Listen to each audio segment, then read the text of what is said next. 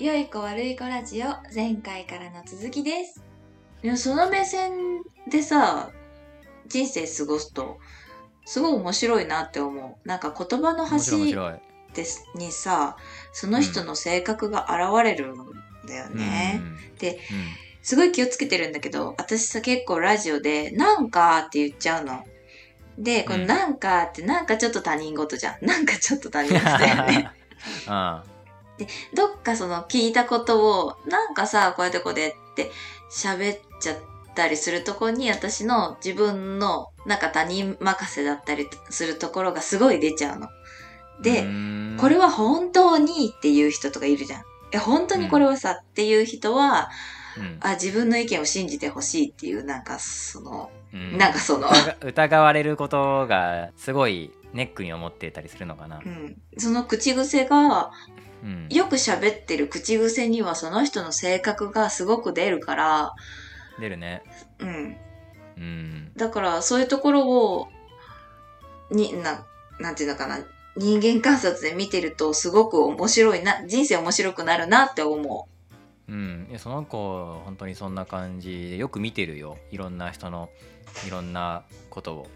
よく見てて、それを逐一発表してくれるの。伊沢先生こういうとこあるよねみたいな、そこまで言わないけど、なんか会話してる中で、うん、なんで伊沢先生って他の先生と違ってこうなのみたいなのとかを、今具体例パッと出てこないけど、そのなんか結構鋭いことを言ったりするんだよね、うん、伊沢先生いつも笑ってるよね、なんでみたいな。なんで俺笑ってわかんない、俺笑ってるんだと思ってこんな子供たちと遊んでてさ、そりゃ笑うでしょみたいな話なんだけど、いつも笑ってるよね、怒る時ないのみたいな、うんうん、俺正直怒ったことないんだよねみたいな、そんな人間いるのみたいな。それはみんな思ってるけどね本当証明できないけど本当だよって嘘な、こういうことされたらとかいちいち言うんだけど、別に怒らんなみたいな。言うてだってみんな子供じゃん、俺より20個も下のやつにそんなことされても別に怒らんよみたいなとか言うんだけど、うちのママだったら怒るけどなみたいな他の先生だったら絶対怒るよ、何々先生だったら怒るよみたいな言うんだけど、うん、なんでみたいな、言ってんのはここの先生全員俺より年下だからなみたいな言うね。俺もなんで分かんないけど俺も怒ったことないんだよつって、うん、心の中では多分本当に他人に興味ないんだっていうのはあるんだけどそれ言ってないけどねそれは言っちゃいけないやつ。そうそれだったら寂しがっちゃうからあ、俺に興味ねえんだって思ったら寂しいじゃんうん、別に俺はその 自覚的にみんなに興味ないとは思ってないからね、別に、うん、多分心の根っこの部分では本当に興味ないんだろうなっていうのはあるんだけど、うんうん、サイコパスたるゆえんだからこそあんまり怒らないみたいな、うん、その冠婚葬祭で泣くやつが意味がわからないとかねっていうのがあるんだろうけど私人の結婚式で泣いたことある。結婚式場で働いてたことがあって、アルバイトで、うん、全然知らない人の結婚式にスタッフとして入って泣いちゃったことがある、うん、本当に意味がわからないもんね感動しちゃって。まだ出てないかな、どっかで話したんだけど、多分どっかひっかラジオで話したんだけど、うん、本当に分からなくて俺はそれが、うん、感動とは何かって話をしたんだよね、うん、もう出てるのかなこれ、分かんないや、まだ多分出てない。まあ、感動したら泣くのは分かる、それは半家もそうだし俺もそう。でも、うん、感動するポイントは全然違うってことが分かって、うんうん、で半家も本当に人の結婚式で泣くみたいな、うんうん、あるんだけど、いや俺は友達の結婚式でも泣かないし、親の葬式でも絶対泣くことはないだろうし、何にも思わないと思うみたいな、意味がわからん、何に感動するのみたいな話になって、うんうん、飯田さんは人間じゃないみたいな話になって、なんか想像できるなんでわかんないですかっていう半家が想像できるそうめちゃくちゃ理解されなかったね、うん、だからその感動のポイントは違うんだよきっとって言って、その泣く泣かないの話だったのね。で俺めっちゃ泣くよみたいな、うん、すげえ泣き虫だよ俺、すぐ泣くんだ、じゃあ結婚式とかでもすぐ泣いちゃうんですね、いや結婚式では泣かんみたいな、うん、なんでみたいな泣く泣かないじゃなくて、多分感動するポイントなんじゃないって言って、うん、で俺はそのリアルで起きたことに心が動かないんだよきっと、だから怒ることもなければ泣くこともない。でも映画を見たり音楽を聴いたりなんかね話を聞いたりしたら全然泣くみたいな、クレヨンしんちゃんの予告編だけで泣けるよみたいななんでみたいな。まあそういう感性の持ち主だからっていう。そうだからあれだよね、アート作品とかね、美術館でそういうの見て泣いたりもするしみたいな。だから俺はどういうところで泣くんだろうみたいなやつを深掘った話をしたんだ、自分自身でね。私は別に、うん、何？別に泣くでしょ。何でも泣くよ。割と泣く方の人じゃん。別に俺も自分では涙もろい方の人だっていう風に認識してるけど、うん、人からそうは思われないよね。飯田さん泣くんですかみたいな。涙もろいよね。感情、うん、うん、泣けるってことは、うん、感情移入をするからでしょ。そのアニメの場合はそのキャラクターの気持ちに寄り添っちゃうとか、うんうん、私が結婚式でなぜか新婦のお父さんに感情移入をしちゃうの。なぜか。で、なんか、うん、その娘が、を見送るお父さんの気持ちを考えて泣いてしまうんだよね。そこになぜか、お父さんに感情移入をするの。俺はそれが全然わかんないからなんだろうな。うん。でもそれでもよく聞くやつじゃん。そのお父さんに娘を送るお父さんのなんか、感動的なやつみたいな、うんうん、なんでって思うもんねやっぱり何がって感じだもんね。やっぱそれはさ、自分がさ20数年間とか30年間とか大事に大事に育ててきた娘が、うん、が自分の元を離れちゃうって思うと、いろんな今までの思い出が溢れてくるじゃん。私マコの結婚式を想像すると今でも泣けるよ。もうすでに。この前、たまたま私の服を、白い服を着てた時に、後ろがウェディングドレスみたいに引きずってたの、マコがね。うん、それ見て泣きそうになったよ。でもさ、幼稚園のさ、卒園式とかでも泣けるんじゃない？泣けると思う。ね、今までの、なんだろう、思い出と、あと今目の前に、で繰り広げられている成長ぶりみたいなもの、そうそうそうを見て泣けるみたいなやつはどうなんだろう。俺もあるのかなそういうの。じゃあさ、今の会社のその子供たちが大きく成長して、うん、先生ありがとうって言って、うん、さよならしてもう甘えなくなっちゃうってなったらどう思う？うん、もうそんなもんかって思う？泣いちゃう、うん、そうだね。あ、そうなんだ。何も思わないよ、うん、そうだよねっていうだけだよね。そうなんだ。そこに心は動かされないんだ。うん。面白い。今すごいいっぱい考えたけど、そうだよね以外の感想出てこんもんね。うん。それ以上でもそれ以下でもないよね。うん、なんかいや感慨深いなとか、いや成長したなって思うであって、感動にはならないよね。そうなんだ、うん、そこは感動ポイントじゃないんだね。感動ポイントにならないね。俺の感動ポイントを説明しようと思って特化閉会ラジオ で例に出したのはやっぱり映画とか、うん、絵画とかでその美術作品とかそういうのに触れた時にそのなんか作者の意図、映画とかアニメもそうだけど作者の意図とは関係ないところで自分の想像力みたいなものが働くじゃん、うん、そんなね音楽聴いて泣くこともあるけどその音楽ってさそのアーティストのすごい個人的な話だったりとかさそういうものであってうわこの曲は俺の曲だっていうのはいいかんもうめちゃくちゃ勘違い なわけじゃん、うん、それでも感動して泣けるのはわかるじゃん、うんうん、だからそれはね絵画とか映画とかでも同じで作者がどういう思いでこれを作ったのかなんて到底わからないけどでも自分なりに解釈できた時というかなんかあこれはそういうことなんだみたいなものを発見した時だったりとか理解した時だったりとかに感動して泣けたりするからその感動ポイントがじゃあ明らかにその冠婚葬祭で泣く人とじゃあ全然違うんだねっていう話に帰結したんだけど、うんうん、前話した君たちはどう生きるかの俺の感動ポイント、うん、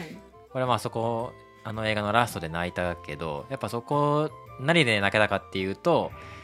この映画の、自分なりのメッセージみたいなものを受け取った時あこれはこういう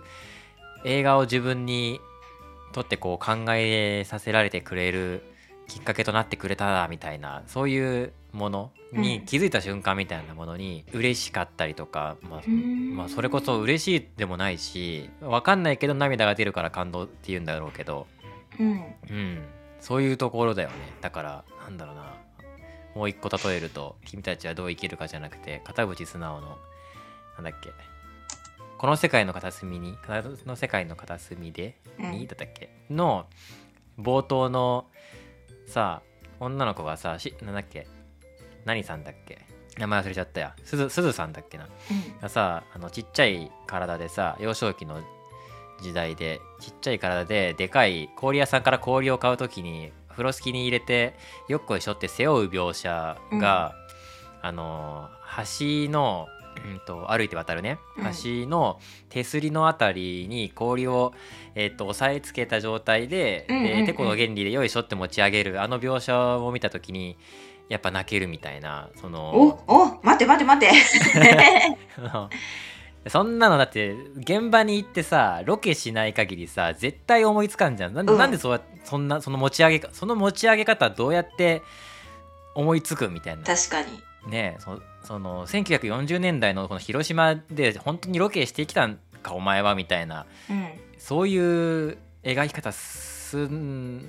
のかみたいなやつですげえ、この映像作品はすげえっていうので泣くみたいなやつだから、だから何かに感情移入してとかではないのかもしれないね。じゃないね。それは別に泣かないけどさ、クレヨンしんちゃんとかでも泣けるしさ、ちゃんと。ね、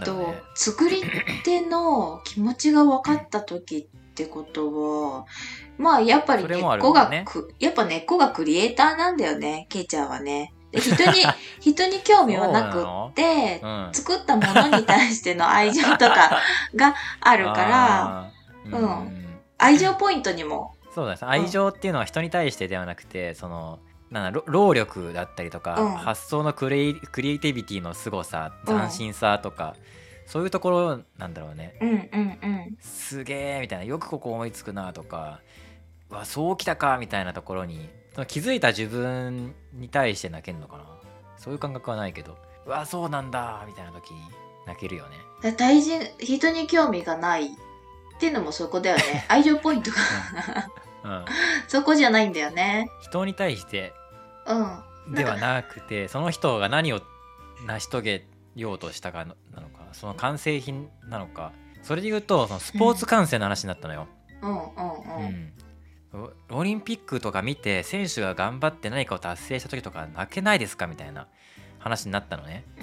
マジで意味わからんから、それに関しては、意味がわからん。知らない人じゃんっていう、知らない人がなんか達成した話別に投げないよっていう。やっぱそこの裏側を読むんだよね。そのここに来るまでにこんなにきついことがあってっていうのを勝手にこっちでイメージして解釈して、で俺はそれができないのかな。だって知らん人だから感情移入できないし、その人がその事前にさ、そのドキュメンタリー番組を見ていたら分からんけど、見てても多分泣けないと思うけどな。なんだろうね、このポイントの違い。まあそれとまあなんだろうな、作品を見てその背景を想像するだったら、スポーツもそうじゃん。バレエとかでもさ、バレエってダンスの方のね、とかもさ、やっぱ美しい演技の中にはその努力があるわけで、血のにじむような努力があるわけで、いやでもクリエイトとは違うじゃん。そういうのだったら泣けるかもしれんな。別にそれはさ、自分が作り込んだものじゃないじゃん。いやでも演劇とかってでも作品だから、そういうのが垣間見えた時に泣けるとかは全然ある気がするなと思って。演劇は泣けるんだ、スポーツは泣けないんだ。なんだろうね、スポーツの泣けなさはなんだろうね。スポーツの泣けなさはそのスポーツに対してどれだけ自分が本気で取り組んだかにもよるから、その気持ちが分かんないんじゃない？私だって自分がソフト部だったから、その甲子園の子たち見てやっぱ泣けるもん。ここまで苦労したのにどっちかが負けなきゃいけないっていう、そのなんか有限性みたいなものに、うーってなっちゃう。スポーツってでもすごいじゃん。わざとさ、その感情をなくしているとさ、球をさ、棒でぶつけて見せてる人たちじゃんそこに対してさ、こう人がすごい動くわけじゃん。それをわざわざ遠くから見に来るとか、それを見て泣くとか、それを中継して全国に放送するとか、うん、それに対して本当にね、プロ野球とかもさ、だってもう現役終わったらさ、もうブー太郎のさ何もできない人じゃん、社会も分かんないような。それに人生捧げてね、小さい球をボールで叩くなどしてるわけじゃん、うん、宇宙人から見たらね、そういう風に見えるわけじゃん、うん、だから宇宙人目線が来たぞ。そう、すごいことをしてるじゃん。この生物は一体何をやっとるんだとって見るわけじゃんね、野球やってるところを上から見てさ、うん、あれ何の意味があるんだってやっぱ考えるよね、うん、これにどんな宗教的な儀式があるのかとか、あのボールは実はこういう、ね、意味が込められていて、それをこうすることによりこれをなんか願う祭り事ではないかみたいな、多分そういう風に思うと思うんだよ、何が意味があるのかと、うんうん、でもスポーツって意味ないじゃん。スポーツの意味まあ本能だろうね。ね、その勝敗をつけるみたいな、そうバトルみたいなもの、それが喧嘩ではなくてルールの下でやる、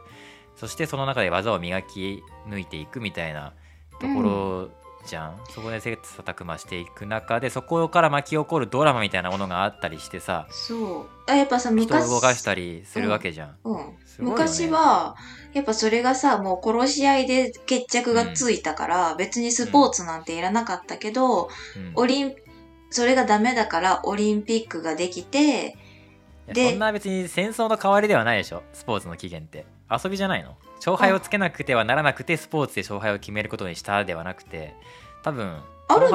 そういう目線はあるんじゃないかな。起源があるかどうかわかんないけど、でも、うん、心理的にはあるんじゃない？その、うん、どっちかが勝つ負けるを見たいとか、だってさあ、それはあると思う。そうじゃなかったら、コロッセオであんな殺し合いはやってないと思うんだよ。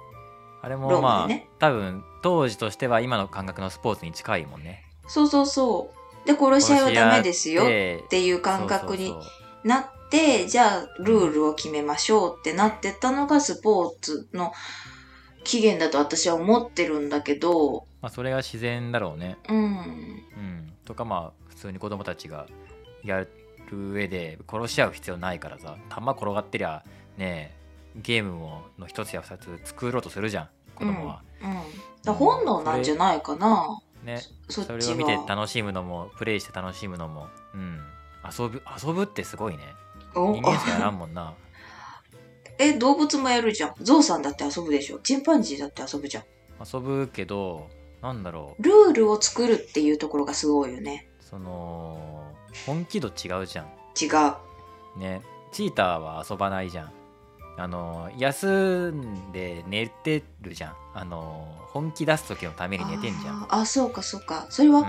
本気を出さなきゃいけない、体力を残しとかなきゃいけないから。そう、普通は生きるためにそうするけど、遊ぶのは遊べることしかできない、うん、遊べることしかできないじゃないや、その遊ぶだけの余力があるもんね。チーターはさ、草食動物が、うんうん、そこら辺にいて狩りし放題の状態だと多分遊び出すよね。のかな。だって暇ができるんだもん。うん、まあ、象が遊ぶのはやっぱでけえからだろうね。うん、でけえから。強えからね。強えから食に困ってないし生きることに困ってないから遊ぶ。うん。じゃないかな。ね、ペットが遊ぶのもそういうことなんだろうね。食いっぱぐれないからね、ペットは。ね、でそこにさ。人生かけちゃうぐらいのはすごいもんね、やっぱ人間って、うんうん、なんならスポーツして食ってるやつもいるもんな、うん、それで食ってけるってことはやっぱそれを応援する人たちが、ま、どれだけ多いか、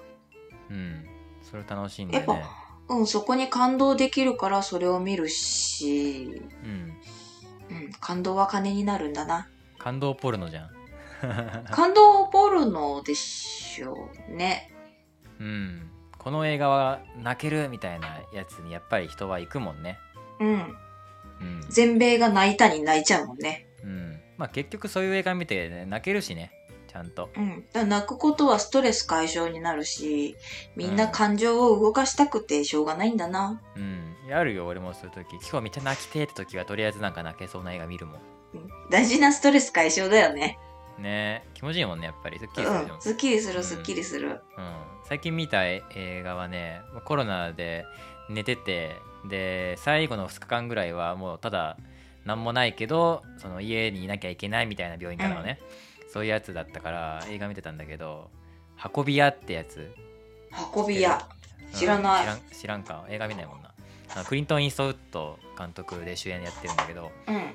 あのじいさん80歳超えてるじゃん、うん、で現役でバリバリ監督やってんのよ、うん、で運び屋の主人公は90歳のおじいちゃんなのよ、うん、80歳のじじいが90歳のじじいの演技をするっていうね90歳はもうちょっと腰が曲がってるはずだみたいなのを研究して90歳っぽく振る舞うっていう演技をしてるんだけど、うん、すげえなって思うよね、うん、これ全然感動の話と関係ないんだけどおもろくて、で運び屋っていうぐらいだからすごい、麻薬を運ぶのね、うん、でそれって警察がやっぱり摘発するんだけど、やっぱ80歳のじじいが運び屋やってると誰も思わんからどんどんいろんな検問スルーしていくのよ、うん、ですげえ運び屋がいるってなって、うん、業界でこれ5キロ運んだら大したもんだって中で300キロぐらい運んでるぞあのじじいみたいな